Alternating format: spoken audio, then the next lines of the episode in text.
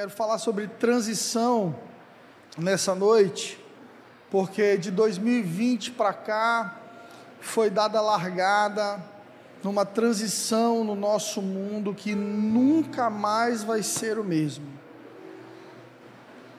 O EAD, o mundo digital, o tempo que nós gastamos diante de telas, de tablet, computador, televisão, a forma de ver quem amamos, que agora está cada vez mais ainda online.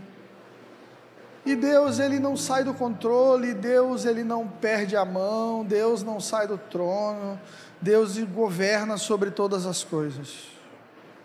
Mas em tempos de transição é necessário que nós encontremos a localização do coração de Deus, para que não estejamos vivendo algo que Deus não está vivendo, ou buscando viver algo que Deus não está querendo que busquemos.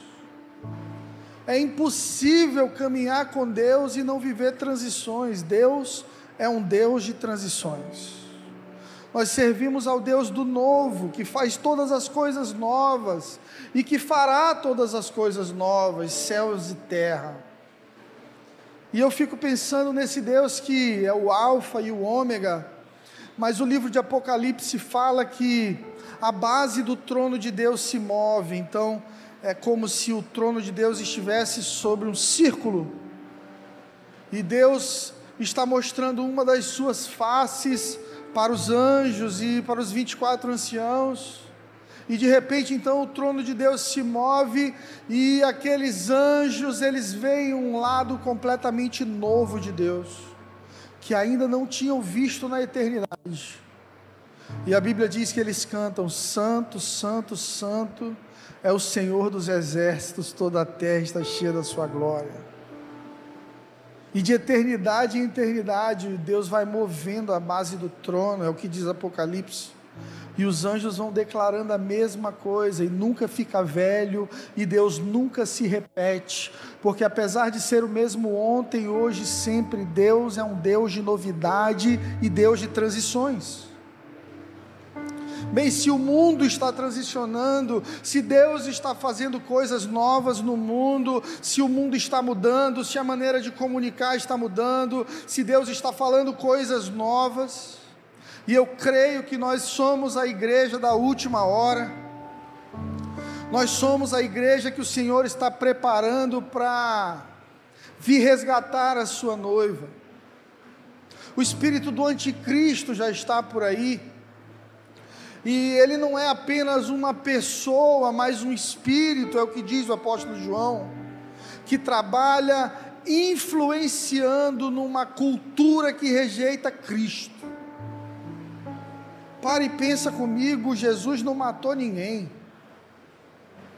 Jesus não roubou, Jesus não fundou partido político, Jesus não disputou nada, cargo nenhum com Herodes, Jesus curou, alimentou multidões, Jesus abençoou as pessoas, mas foi assassinado. E quando bebezinho ainda houve uma ordem para que todas as crianças do sexo masculino fossem assassinadas. E Deus esconde Jesus, porque há um espírito na terra que rejeita o nosso Jesus. Por isso a gente não precisa achar que a coisa vai melhorar para os cristãos. Não vai melhorar. Nós é que nos tornaremos mais fortes e convictos. Eu não vim aqui para pregar uma mensagem para você de calma, tá passando, Deus vai te prosperar, dê uma oferta, pague uma promessa que seu 22 será ótimo. Não, não, não, não. 22 será um ano de caos. O ano de 2022 será um ano de batalhas, de tempestades, polarização política, divisões, crise econômica no mundo ainda. E, pastor, que desesperador ouvir tudo isso. Eu queria uma palavra de esperança. Ei, o mundo sem Deus sempre esteve em caos, mas Deus sempre governou sobre o mundo. E Jesus, quando na terra, apesar do caos, caminhou em paz e governou sobre todas as coisas.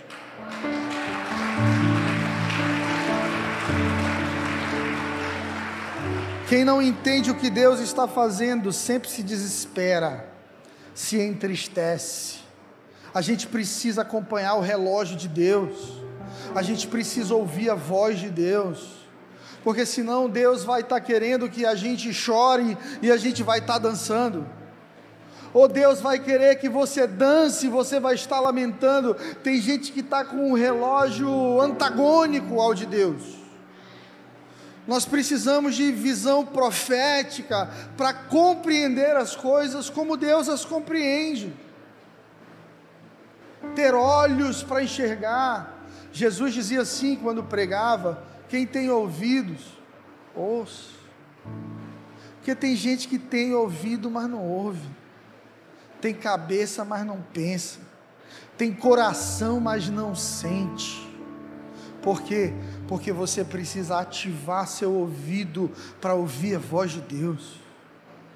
Deus, eu quero te ouvir. Você precisa preparar seu coração para receber a palavra de Deus. É impossível andar com Deus e não viver transições, como eu disse. Abraão viveu uma grande transição geográfica e espiritual interior. Moisés foi responsável por uma transição poderosa ao povo de Deus, os tirando das mãos de Faraó e os guiando até a terra prometida, mas quem não entende o que Deus está fazendo não governa nas estações difíceis. Se 2022 será um ano de caos, como governar no caos? Ouvindo a voz daquele que tem o domínio de todas as coisas. Porque Deus não sai do controle. Deus não está com medo do coronavírus. Deus não está preocupado com a alta do dólar, com o desemprego. O céu não está em crise. E o nosso papel aqui nessa terra é declarar e trazer o assim na terra como no céu. Abra sua Bíblia comigo em Marcos 4, 35. Marcos 4, 35.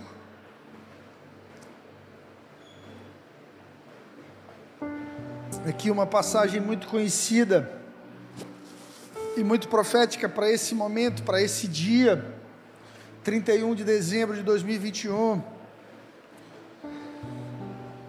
Ao cair da tarde desse dia, Jesus disse aos seus discípulos: Vamos atravessar para outra margem do lago. Deixando a multidão para trás, entraram no barco onde ele já estava e começaram a travessia. Embora outros barcos os seguissem, mas logo se levantou um tão grande temporal com vendaval e ondas arrebentando contra o barco que já estava cheio de água. Entretanto, Jesus dormia deitado na polpa, com a cabeça numa almofada. Inquietos, acordaram ele, gritando: Mestre, não te preocupas que estejamos a morrer. Ele levantou-se, repreendeu o vento e disse ao mar: Te aquieta.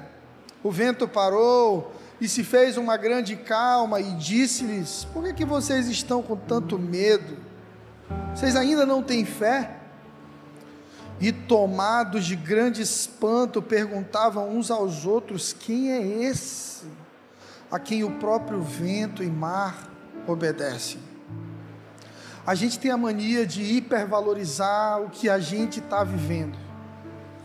Então a gente acha que essa pandemia talvez seja mais terrível da humanidade, que esse problema é o maior que o mundo já enfrentou, porque a gente está inserido nele. Mas já teve peste bubônica, gripe espanhola, Primeira Guerra, Segunda Guerra, Guerra do Vietnã, um monte de conflitos, porque o mundo jaz no maligno.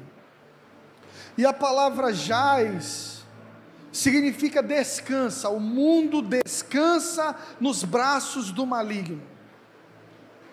Não podemos esperar um mundo santo, o governo do justo, antes que o justo venha governar, e o justo é Jesus Cristo de Nazaré. O mundo sempre foi um caos. Desde quando Adão e Eva pecaram e houve ali o afastamento da presença do Senhor, logo em seguida, assassinato entre os filhos daquele casal, então o distanciamento de Deus vai gerando frutos na vida daquela família de morte física e espiritual. E o mundo até hoje colhe essa ausência de Deus e a gente acha que vai ficar melhor, porque a gente faz uma promessa para Deus, a gente põe uma, uma pulseirinha, a gente faz uma reza, a gente faz uma, uma oração no monte sagrado, ou compra um sabonete ungido e acha que 2022 será fenomenal, como se pudéssemos manipular a Deus. Como se fizéssemos com que Deus ajustasse o relógio dele com o nosso. É nós que precisamos entender a hora e o momento do Senhor. O mundo sempre esteve em caos. Jesus disse: No mundo tereis aflições. Porque o mundo é mundo. Porque a morte no mundo, dor, tragédia, tristeza, disputas, inveja, ciúme está aqui desde que Adão e Eva se afastaram da presença de Deus. Mas aí Jesus nos traz uma mensagem de esperança quando diz assim: tem de bom ânimo, te anima, porque eu venci o mundo. Te anima, porque tudo que eu conquistei na cruz é teu por direito também. Como é que a gente pode se manter animado num cenário como esse? A gente liga a televisão e a gente só ouve falar de previsões ruins, a mídia é profissional em pregar o caos. Para não ser, para não generalizar 90% dela. Vive de clickbait de mostrar acidente, de falar de, de índices de morte, disso, daquilo, e que vai dar errado, vai dar errado. Por isso a palavra de Deus é boa nova, boa notícia. E Jesus diz assim: olha, pode até dar errado, mas não para os meus e nem para mim, porque eu venci o mundo. O mundo pode até dormir no braço do maligno, mas o anjo do Senhor acampa ao redor daqueles que o temem.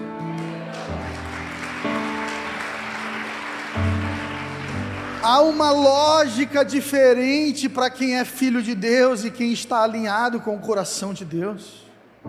Eu conheço pessoas que prosperaram na pandemia eu conheço casamentos que sairão da pandemia mais sólidos, com alianças mais firmes. Eu conheço pessoas que se tornaram amigas de Deus na pandemia e pessoas que se afastaram também. Porque quem não entende a transição se desespera. E foi o que aconteceu com os discípulos, eles se desesperaram. Gente, Deus estava com a cabeça numa almofada dentro do navio. Você acha que o navio ia afundar? O pai estava on. Estava lá, ó. Era só olhar para a polpa. Está lá descansando. Ele criou o mar. Todas as coisas obedecem o comando da voz daquele que se tornou homem por amor da humanidade. Não tinha como esse barco virar. Mas quando a gente está com medo, a gente perde a fé e a gente muda o olhar, e a gente começa a olhar para as circunstâncias, a gente começa a murmurar, a gente começa a reclamar, a gente começa a achar que o Deus que nunca falhou vai falhar, a gente começa a achar que Deus não está no trono. E aí Jesus levanta e diz assim: Ô oh, vento, te aquieta, calma aí, sossega, igual quem fala com o menino pequeno: Ô mar, te acalma, cara, estou aqui. Um grande silêncio no lugar. Jesus olha para eles e diz assim: Por que, que vocês estão com tanto medo? Vocês não têm fé? Vocês não sabem quem eu sou? E para algumas pessoas aqui nessa noite, essa é a pergunta do Espírito Santo: por que, que você está com tanto medo? Descansa. Você tem um pai que te ama e que se importa com você. E nenhum dos seus planos pode ser frustrado, é o que diz a palavra do Senhor. Ninguém pode parar o projeto de Deus para a tua vida, só você mesmo. Isso dá um medo quando eu falo, porque a gente se atrapalha demais.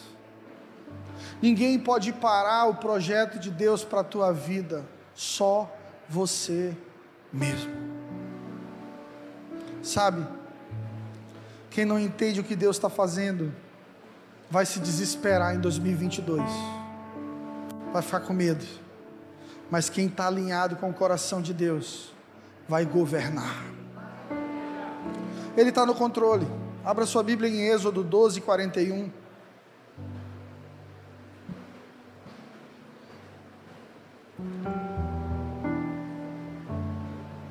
Êxodo 12, 41, a palavra do Senhor vai dizer o seguinte: Aconteceu que, depois de 430 anos, neste mesmo dia, todos os exércitos do Senhor saíram da terra do Egito. Gente, após 430 anos, Deus enviou Moisés uma resposta ao sofrimento do povo. Moisés vai até Faraó e começa aquela batalha para tirar o povo do Egito é uma luta. Então, Faraó libera e depois não libera, e fica aquela guerra, e o povo precisa seguir o seu caminho. Então Deus manda pragas, resistências, mas chega uma hora que Faraó desiste e libera o povo. Então agora o povo de Deus que vivia no Egito vai viver uma transição porque eles têm uma terra prometida para eles, que mana leite e mel, que eles não serão escravizados, eles não terão seus filhos escravizados, eles não serão humilhados. E o povo judeu já passou tantas humilhações. Então Deus promete uma terra deles, ali é seu, para você governar. Só que entre o Egito e a promessa, há um caminho de transição chamado deserto.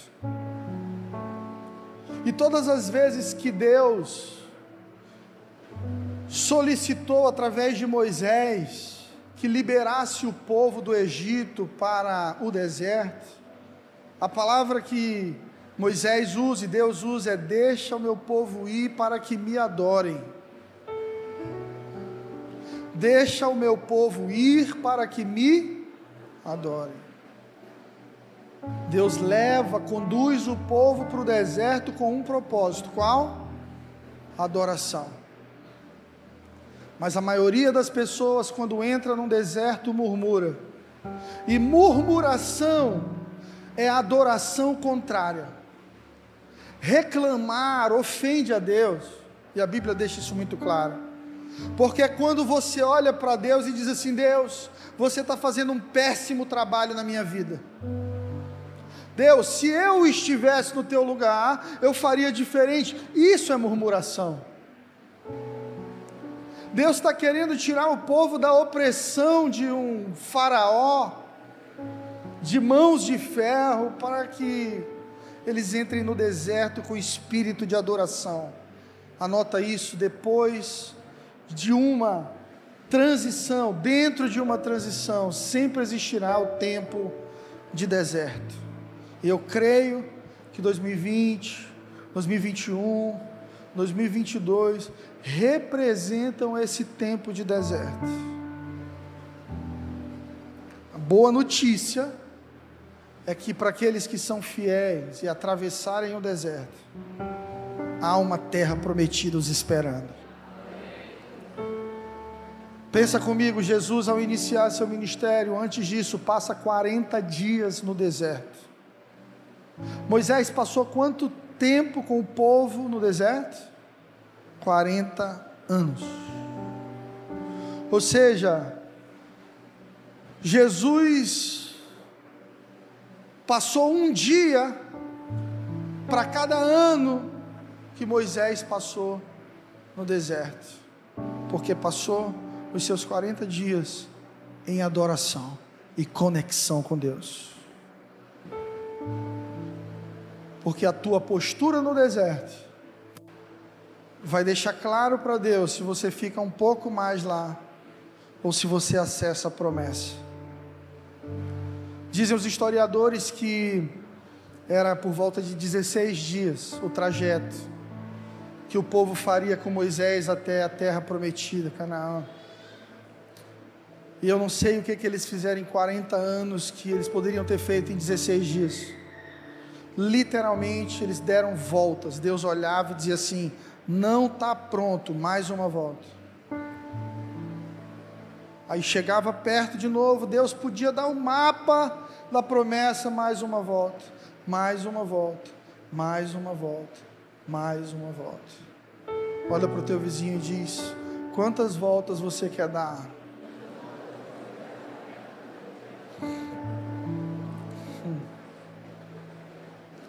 Quantas voltas você quer dar em 2022? A tua dependência de Deus é que vai dizer. A tua vida de adoração é que vai determinar. Você não adora no lugar que você está, você adora por aquilo que está dentro de você. Jesus diz isso para a mulher samaritana: Ei, deixa eu te dizer uma coisa, chegou a hora em que não é aqui ou ali que se adora, mas Deus está levantando verdadeiros adoradores que o adorarão em espírito e em verdade.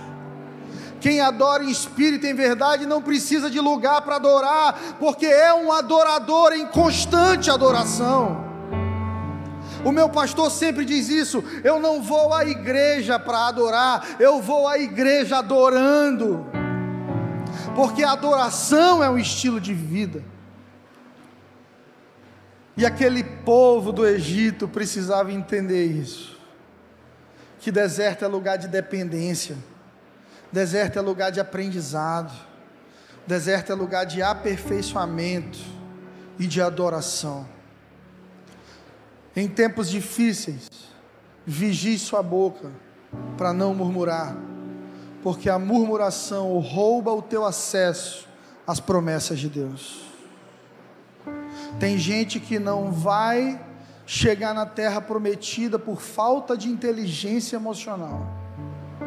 Moisés Moisés não soube lidar com a ira dentro dele, com os problemas de paternidade, com o povo enchendo a paciência dele. Imagina aquele povo reclamão o tempo inteiro. Liderar gente negativa é péssimo. É ou não é? Tem alguém com cara de negativo aí perto de você? Dá uma olhada aí. Se tiver, faz assim, ó. Psst. Sai fora. Sai fora.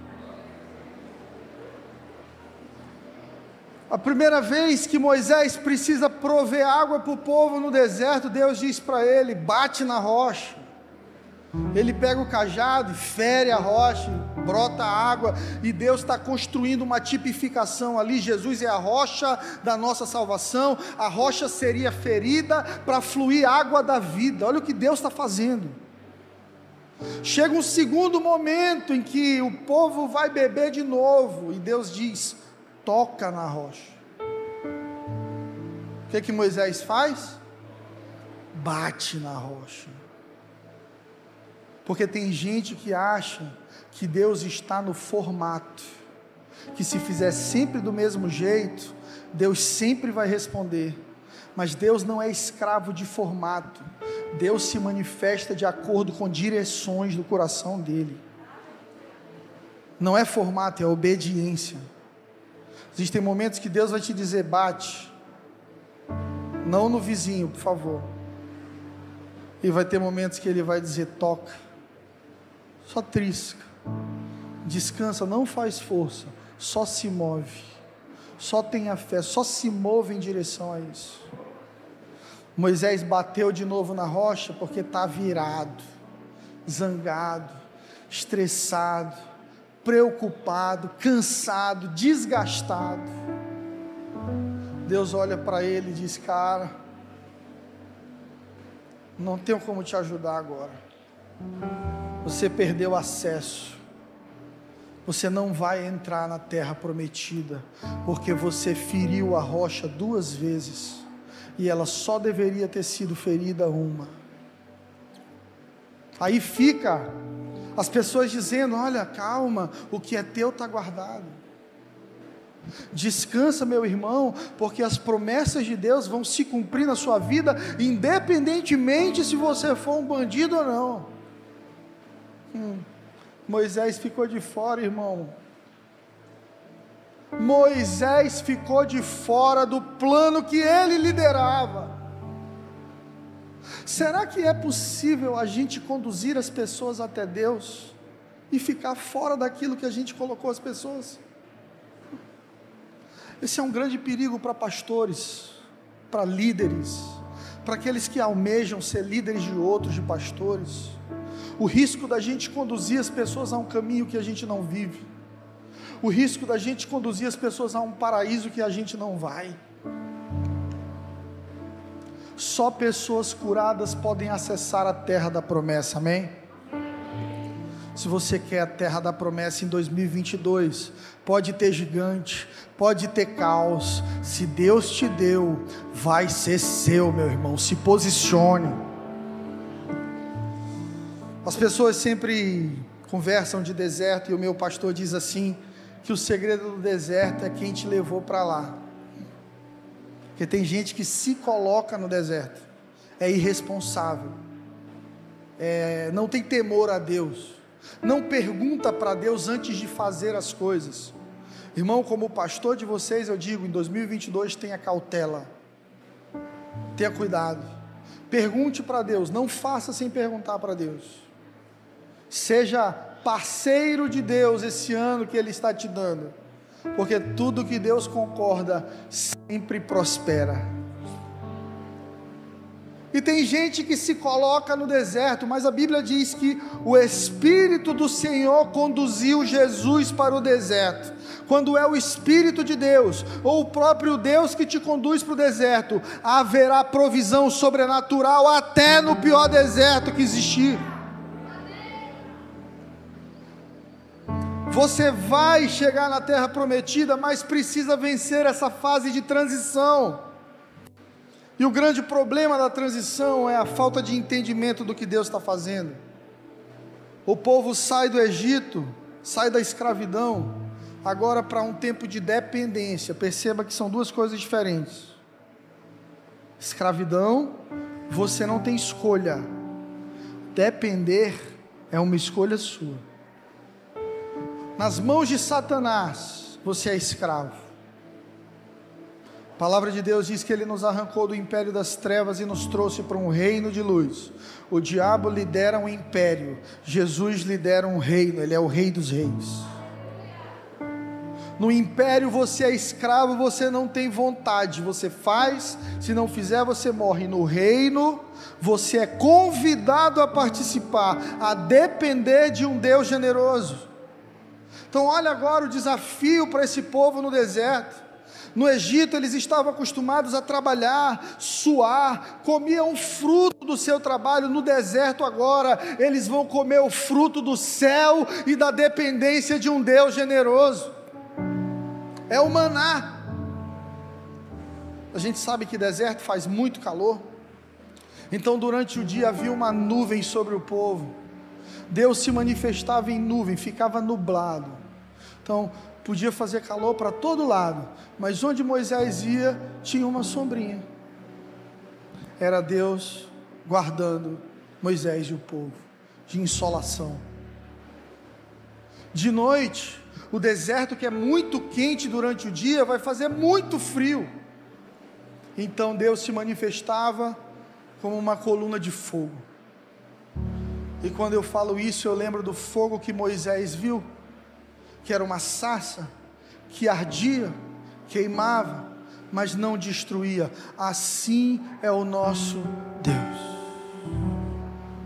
Quando Deus começa uma obra na tua vida, o teu coração vai arder, Deus vai te pedir coisas, Deus vai mexer no teu coração, não é para morte, você vai sentir dor, mas não é para morte, é um fogo tirando toda a impureza e te purificando para que você possa acessar as promessas de Deus. Deus nos coloca no deserto para aumentar a nossa fé, em 2 Coríntios 5, 7. A palavra do Senhor diz assim: porque vivemos por fé e não pelo que vemos. Graças a Deus por isso. Você pode dizer graças a Deus.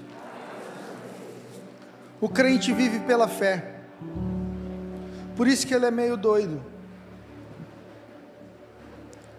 Porque está todo mundo falando uma coisa, mas se Deus falar outra para você, então você vai se apegar ao que Deus te disser. E Deus anda na contramão deste mundo. A filha de Jairo estava morta já. E Jesus gastou tempo demais curando a mulher hemorrágica. E Jairo era mais importante porque mulher não tinha muito valor naquela sociedade. Ainda mais uma mulher impura, doente. Quando Jesus termina com ela, eu acho lindo que ele chama ela de filha. Ele restaura a dignidade de alguém que havia perdido completamente. E ele diz assim: Não vou atender agora esse cara importante, porque importante para mim é você, filha. Mas tinha uma outra filha morrendo. Quando Jesus chega lá, clima de velório, encontraram ele no caminho e disseram: Nem vai, já morreu. Eu tinha uma tia minha que colocou o apelido em mim de já morreu. Não vou dizer o nome porque eu já perdoei ela. Eu tive desinteria e uma série de complicações quando eu era bebê. Eu tenho intolerância à lactose, eu acho que isso tem a ver. Então o povo me dava leite e eu passava mal no hospital, me dava soro e leite de novo. Não tinha esse diagnóstico. E essa minha tia me contaram que ela chegava no hospital e dizia assim: "E aí, já morreu?" Gente boa ela, uma mulher muito querida. Vai morrer primeiro do que eu. Porque Deus faz assim. É o Deus dos improváveis. É o Deus das causas impossíveis. É o Deus dos pobres, o Deus dos doentes, o Deus dos desesperados, o Deus dos abandonados, o Deus daqueles que já disseram assim: já morreu? Esse casamento aí já? Acabou já o casamento? Acabou? Já morreu? Já, já decretaram já o teu final? Jesus chega na casa de Jair e diz assim: essa menina não morreu, ela só dorme. Todo mundo começou a rir, tá louco ele. Não é. É porque só morre quando Deus diz que morreu. Tem coisa na sua vida que não morreu, só dorme. Deus ainda vai restaurar e vai te honrar e vai te levantar como motivo de louvor e honra para Ele nessa terra.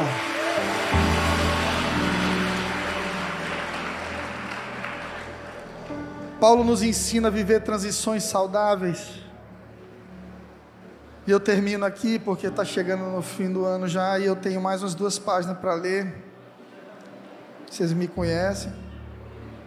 Mas a gente faz uma série sobre isso. Romanos 12, 2.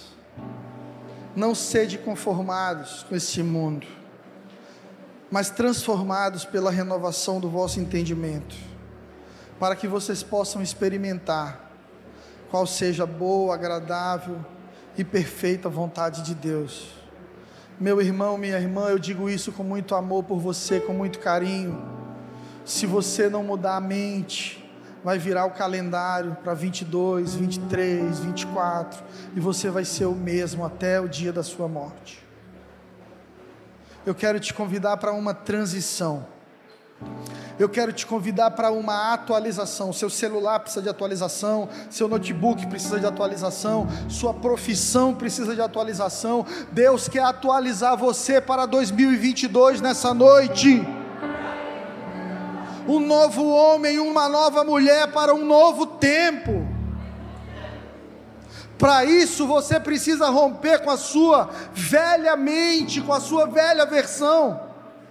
Em Mateus 9,17, Jesus vai dizer: Não se põe vinho novo em vasilha de couro velha. Eu não consigo derramar vinho novo em gente com a cabeça velha. Eu não consigo derramar novidade em quem ainda namora com o passado. O povo do Egito, comendo maná que caía do céu, por muitas vezes murmurou, dizendo: Ah, que saudade da cebola do Egito. Isso ofende Deus. Imagina que sua esposa diga para você assim: Olha, meu ex-namorado era mais carinhoso que você. Não, o meu namorado antes de você, ele era mais generoso. Não, casa com ele então, irmão. Vai embora. Você está lá no passado. Você veio para o futuro, mas teu coração está no passado. Deus não negocia com quem não se atualiza. É igual teu celular. Tem aplicativo que não baixa se você não atualizar ele. Tem promessa que não vem se o Espírito Santo não te atualizar. Eu declaro sobre tua vida nessa noite que você não vai somente virar o calendário, você vai viver uma virada interior. Interior. Deus está forjando um odre novo para um vinho novo. Deus está forjando em você um filho novo para promessas novas nós vamos virar de ano com tudo novo, deixando para trás as velhas mágoas, as velhas feridas, os velhos vícios, as velhas lembranças e paixões. Não queremos a cebola do Egito, porque o Egito é o império, a gente agora come do pão do reino.